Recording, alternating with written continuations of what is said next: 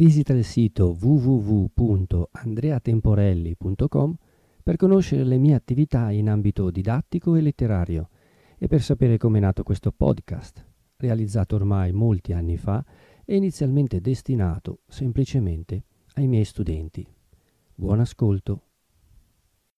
Capitolo 37 Appena infatti ebbe Renzo passata la soglia del lazzeretto e preso a diritta per ritrovare la viottola di dove era sboccato la mattina sotto le mura, principiò come una grandine di goccioloni radi e impetuosi che, battendo e risaltando sulla strada bianca e arida, sollevavano un minuto polverio.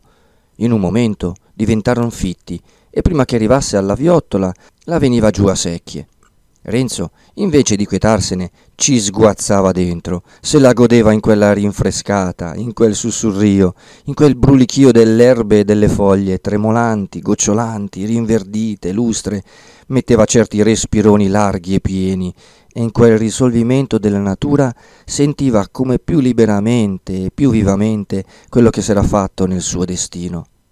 Ma quanto più schietto e intero sarebbe stato questo sentimento se Renzo avesse potuto indovinare quel che si vide pochi giorni dopo, che quell'acqua portava via il contagio, che dopo quella il lazzeretto, se non era per restituire ai viventi tutti i viventi che conteneva, almeno non avrebbe quasi più ingoiati altri, che tra una settimana si vedrebbero riaperti usci e botteghe, non si parlerebbe quasi più che di quarantina, e della peste non rimarrebbe se non qualche resticciolo qua e là, quello strascico che un tal flagello lasciava sempre dietro sé per qualche tempo.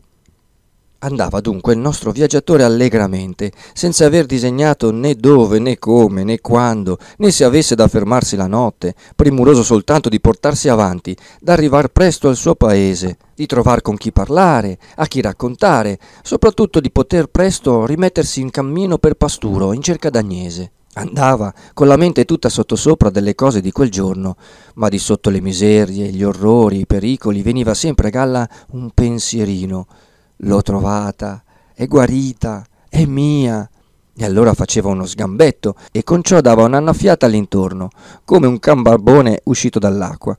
Qualche volta si contentava d'una fregatina di mani e avanti, con più ardore di prima guardando per la strada, raccattava per dir così i pensieri che ci aveva lasciati la mattina e il giorno avanti nel venire, e con più piacere quelli appunto che allora aveva più cercato di scacciare, i dubbi, le difficoltà, trovarla, trovarla viva, tra tanti morti e moribondi.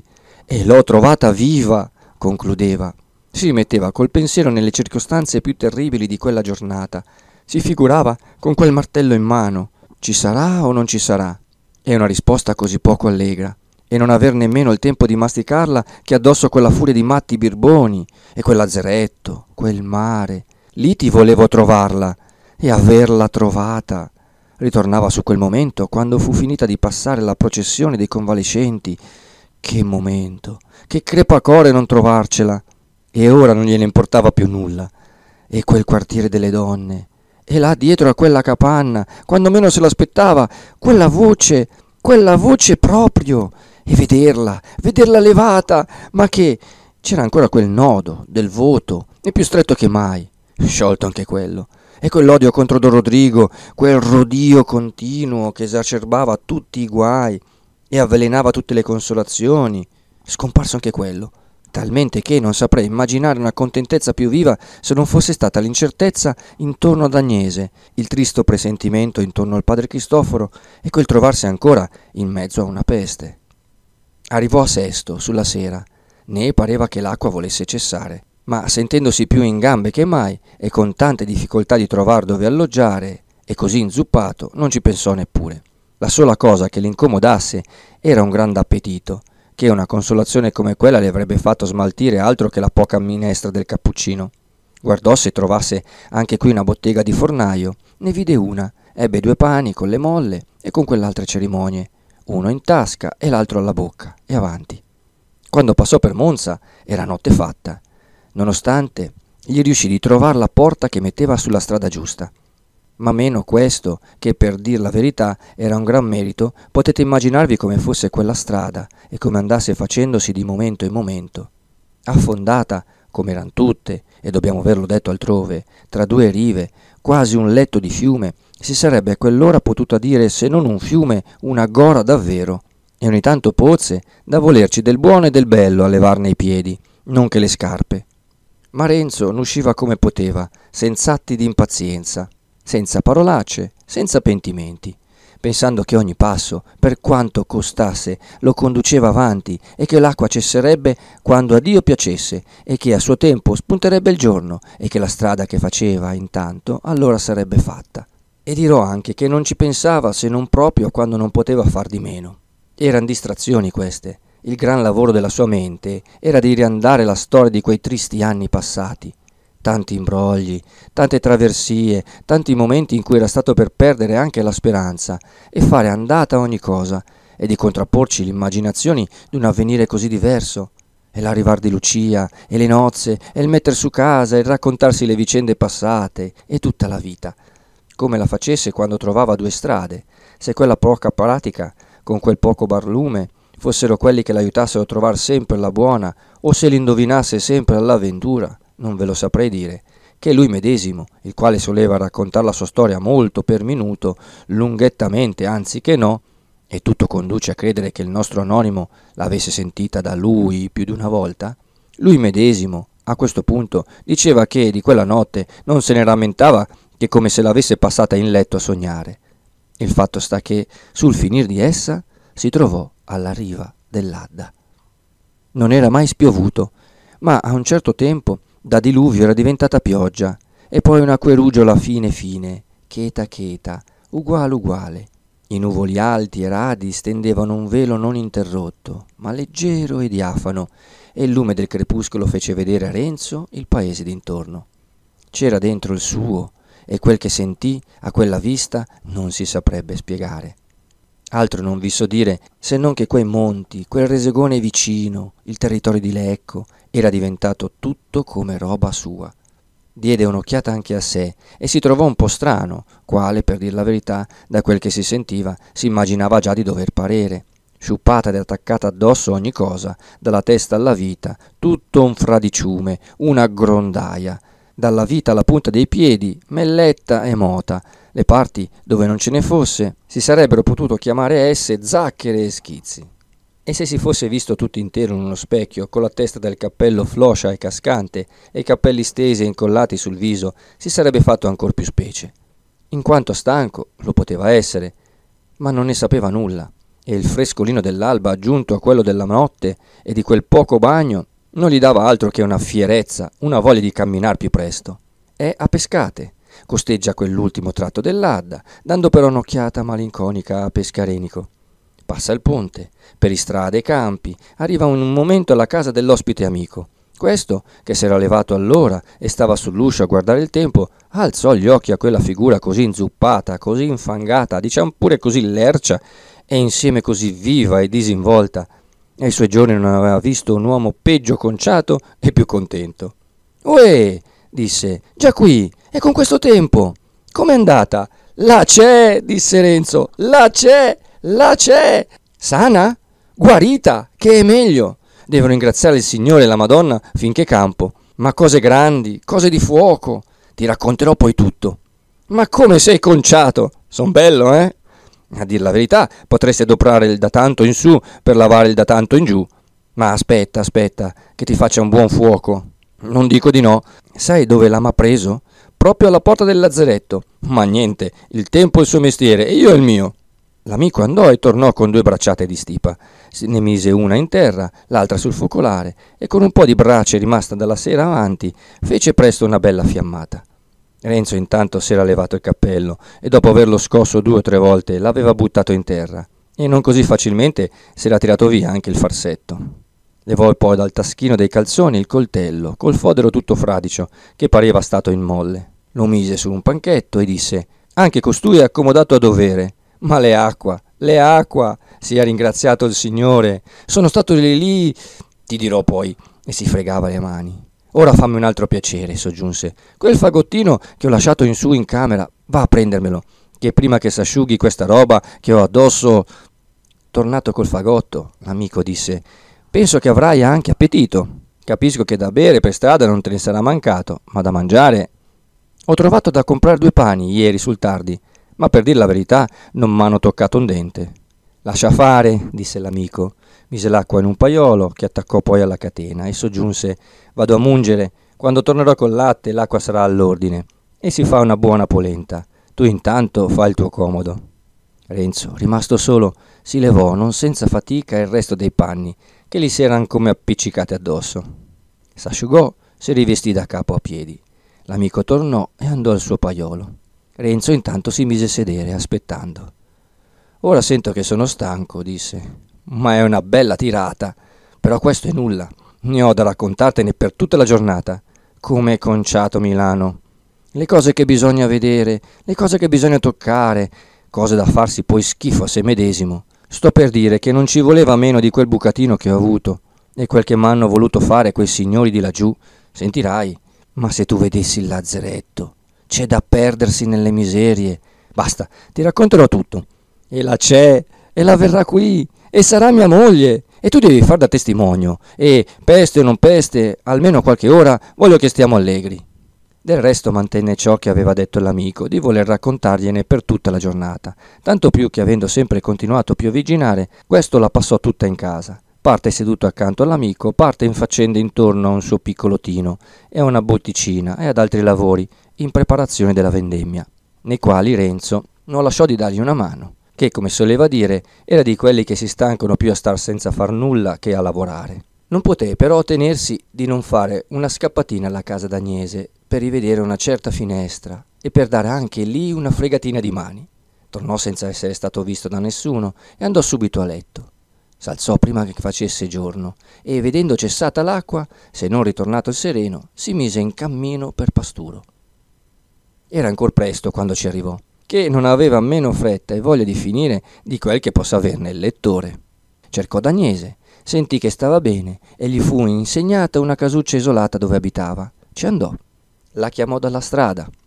A una tal voce essa s'affacciò di corsa alla finestra e mentre stava a bocca aperta per mandar fuori non so che parola, non so che suono, Renzo la prevenne dicendo Lucia è guarita! L'ho veduta ier l'altro! Vi saluta! Verrà presto! E poi ne ho, ne ho delle cose da dirvi. Tra la sorpresa dell'apparizione, la contentezza della notizia e la smania di saperne di più, Agnese cominciava ora un'esclamazione, ora una domanda, senza finir nulla. Poi, dimenticando le precauzioni che era solita prendere da molto tempo, disse Vengo ad aprirvi. Aspettate, è la peste? disse Renzo. Voi non l'avete avuta, credo. Io no, e voi? Io sì, ma voi dunque dovete aver giudizio. Vengo da Milano e sentirete, sono proprio stato nel contagio fino agli occhi. È vero che mi sono mutato tutto da capo piedi, ma lei è una porcheria che s'attacca alle volte come un malefizio. E già che il Signore va, va preservata finora, voglio che stiate riguardata fino a che non è finito questo influsso, perché siete la nostra mamma, e voglio che campiamo insieme un bel pezzo allegramente, a conto del gran patire che abbiamo fatto, almeno io. Ma, cominciava Agnese, eh, interruppe Renzo, non c'è ma che tenga. So quel che volete dire, ma sentirete, sentirete che dei ma non ce n'è più. Andiamo in qualche luogo all'aperto dove si possa parlare con comodo, senza pericolo, e sentirete. Agnese le indicò un orto che era dietro alla casa e soggiunse: Entrate lì e vedrete che c'è due panche, l'una in faccia all'altra, che paiono messe apposta. Io vengo subito.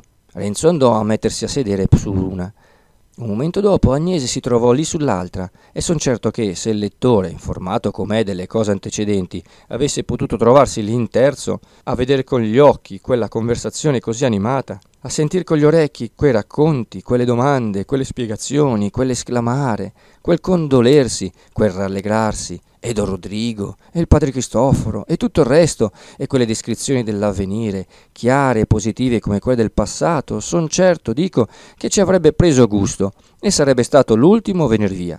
Ma d'averla sulla carta tutta quella conversazione, con parole mute, fatti d'inchiostro, e senza trovarci un solo fatto nuovo, son di parere che non se ne curi molto, e che gli piaccia più di indovinarla da sé. La conclusione fu che s'anderebbe a metter su casa tutti insieme in quel paese del Bergamasco dove Renzo aveva già un buon avviamento. In quanto al tempo non si poteva decidere nulla perché dipendeva dalla peste e da altre circostanze. Appena cessato il pericolo, Agnese tornerebbe a casa ad aspettarvi Lucia, o Lucia ve l'aspetterebbe. Intanto Renzo farebbe spesso qualche altra corsa a pasturo a vedere la sua mamma e tenerla informata di quel che potesse accadere.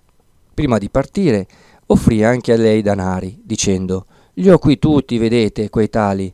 Avevo fatto voto anch'io di non toccarli, finché la cosa non fosse venuta in chiaro. Ora, se ne avete bisogno, portate qui una scodella d'acqua e aceto. Vi butto dentro i cinquanta scudi, belli e lampanti. No, no, disse Agnese, ne ho ancora più del bisogno per me. I vostri serbateli, che saranno buoni per metter su casa. Renzo tornò al paese con questa consolazione di più d'aver trovata sana e salva una persona tanto cara. Stette rimanente di quella giornata e la notte in casa dell'amico. Il giorno dopo, in viaggio di nuovo, ma da un'altra parte, cioè verso il paese adottivo. Trovò Bortolo, in buona salute anche lui, e in minor timore di perderla, che in quei pochi giorni le cose, anche là, avevano preso rapidamente una buonissima piega. Pochi erano quelli che s'ammalavano, e il male non era più quello, non più quei lividi mortali, né quella violenza di sintomi, ma febbriciattole, intermittenti la maggior parte, con al più qualche piccolo bubone scolorito, che si curava come un figliolo ordinario. Già l'aspetto del paese compariva mutato, i rimasti vivi cominciavano a uscir fuori, a contarsi tra loro, a farsi a vicenda condoglianze e congratulazioni. Si parlava già di ravviare i lavori. I padroni pensavano già a cercare e a accaparrare operai, e in quell'arte principalmente dove il numero ne era stato scarso anche prima del contagio, come era quello della seta. Renzo, senza fare lezioso, promise, salve però le debite approvazioni, al cugino di rimettersi al lavoro quando verrebbe accompagnato a stabilirsi in paese. Si occupò intanto dei preparativi più necessari, trovò una casa più grande, cosa divenuta purtroppo facile e poco costosa, e la fornì di mobili ed attrezzi, intaccando questa volta il tesoro, ma senza farci un gran buco, che tutto era buon mercato, essendoci molta più roba che gente che la comprassero. Dopo non so quanti giorni ritornò al paese nativo, che trovò ancor più notabilmente cambiato in bene. Trottò subito a pasturo, trovò Agnese rincoraggita affatto e disposta a ritornare a casa quando si fosse, di maniera che ce la condusse lui, né diremo quali fossero i loro sentimenti, quali le parole, a rivedere insieme quei luoghi. Agnese trovò ogni cosa come l'aveva lasciata, sicché non poté fare a meno di non dire che questa volta, trattandosi di una povera vedova e di una povera fanciulla, avevano fatto la guardia agli angeli. E l'altra volta, soggiungeva, che si sarebbe creduto che il Signore guardasse altrove e non pensasse a noi, giacché lasciava portar via il povero fatto nostro. Ecco che ha fatto vedere il contrario, perché mi ha mandato un'altra parte di bei danari, con cui ho potuto rimettere ogni cosa. Dico ogni cosa e non dico bene, perché il corredo di Lucia, che coloro avevano portato via belle nuovo insieme col resto, quello mancava ancora. Ma ecco che ora ci viene da un'altra parte. Chi m'avesse detto, quando io m'arrapinavo tanto allestir quell'altro? Tu credi di lavorare per Lucia? Eh, povera donna, lavori per chi non sai. Sa il cielo, questa tela, questi panni. A che sorte di creature andranno indosso? Quelli per Lucia, il corredo davvero che ha da servire per lei, ci penserà un'anima buona, la quale tu non sai neanche che la sia in questo mondo. Il primo pensiero d'Agnese fu quello di preparare nella sua povera casuccia l'alloggio il più decente che potesse a quell'anima buona. Poi andò in cerca di seta da annaspare e lavorando ingannava il tempo. Renzo, dal canto suo, non passò in ozio quei giorni, già tanto lunghi per sé. Sapeva far due mestieri per buona sorte, si rimise a quello del contadino. Parte aiutava il suo ospite, per il quale era una gran fortuna l'avere in tal tempo spesso al suo comando un'opera e un'opera di quell'abilità. Parte coltivava, anzi dissodava l'orticello d'agnese, trasandato affatto nell'assenza di lei. In quanto al suo proprio podere, non se ne occupava punto, dicendo che era una parrucca troppo arruffata, e ci voleva altro che due braccia a ravviarla. E non ci metteva neppure i piedi, come neanche in casa, che gli avrebbe fatto male a vedere quella desolazione, e aveva già preso il partito di disfarsi d'ogni cosa a qualunque prezzo e di impiegare nella nuova patria quel tanto che ne potrebbe ricavare. Se i rimasti vivi erano l'un per l'altro come morti resuscitati, Renzo per quelli del suo paese lo era, come a dire, due volte. Ognuno gli faceva accoglienza e congratulazioni, ognuno voleva sentir da lui la sua storia. Direte forse, come andava col bando? L'andava benone. Lui non ci pensava quasi più, supponendo che quelli, i quali avrebbero potuto seguirlo, non ci pensassero più neanche loro, e non si ingannava.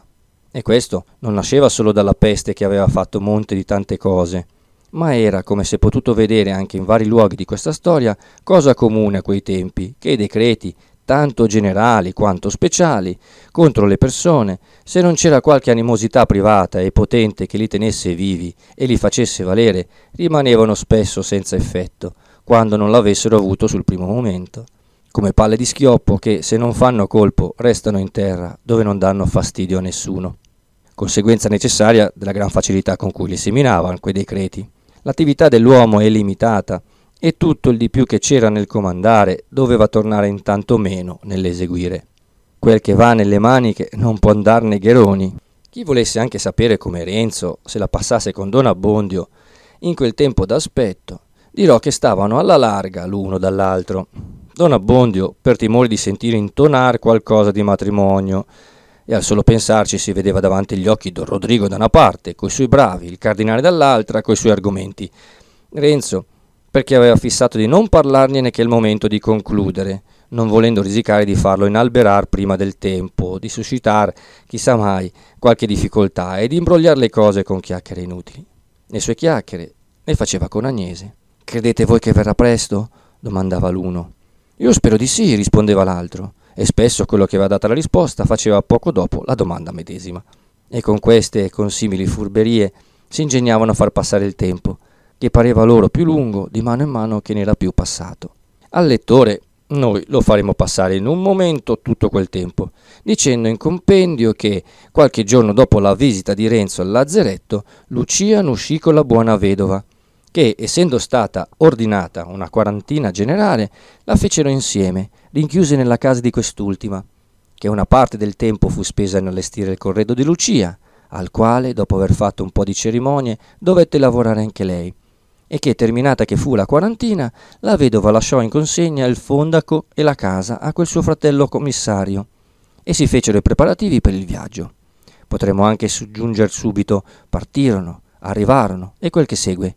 Ma con tutta la volontà che abbiamo di secondare la fretta del lettore, ci sono tre cose appartenenti a quell'intervallo di tempo che non vorremmo passare sotto silenzio, e per due almeno crediamo che il lettore stesso dirà che avremmo fatto male. La prima che quando Lucia tornò a parlare alla vedova delle sue avventure, più in particolare e più ordinatamente di quel che avesse potuto in quell'agitazione della prima confidenza, e fece menzione più espressa della signora che l'aveva ricoverata nel monastero di Monza, venne a sapere di costei cose che, dandole la chiave di molti misteri, le riempirono insieme l'animo d'una dolorosa e paurosa maraviglia. Seppe dalla vedova che la sciagurata, caduta in sospetto d'atrocissimi fatti, era stata, per ordine del cardinale, trasportata in un monastero di Milano, che lì, dopo molto infuriare e dibattersi, s'era ravveduta, s'era accusata, e che la sua vita attuale era supplizio volontario tale che nessuno, a meno di non togliergliela, ne avrebbe potuto trovare un più severo. Chi volesse conoscere un po' più in particolare questa trista storia la troverà nel libro e al luogo che abbiamo citato altrove, a proposito della stessa persona. L'altra cosa è che Lucia, domandando del padre Cristoforo a tutti i cappuccini che poté vedere nel lazzaretto, sentì con più dolore che meraviglia che era morto di peste. Finalmente, prima di partire, avrebbe anche desiderato di sapere qualcosa dei suoi antichi padroni e di fare, come diceva, un atto del suo dovere se alcuno ne rimaneva. La vedova l'accompagnò alla casa, dove seppe che l'uno e l'altra erano andati da quei più. Di donna Prassede, quando si dice che era morta, è detto tutto ma intorno a Don Ferrante, trattandosi che era stato dotto, l'anonimo ha creduto di estendersi un po' più. E noi, a nostro rischio, trascriveremo a un dipresso quello che ne lasciò scritto. Dice adunque che al primo parlare che si fece di peste, Don Ferrante fu uno dei più risoluti a negarla e che sostenne costantemente fino all'ultimo quell'opinione. Non già con i schiamazzi come il popolo, ma con ragionamenti ai quali nessuno potrà dire almeno che mancasse la concatenazione. In rerum natura, diceva, non ci son che due generi di cose, sostanze e accidenti.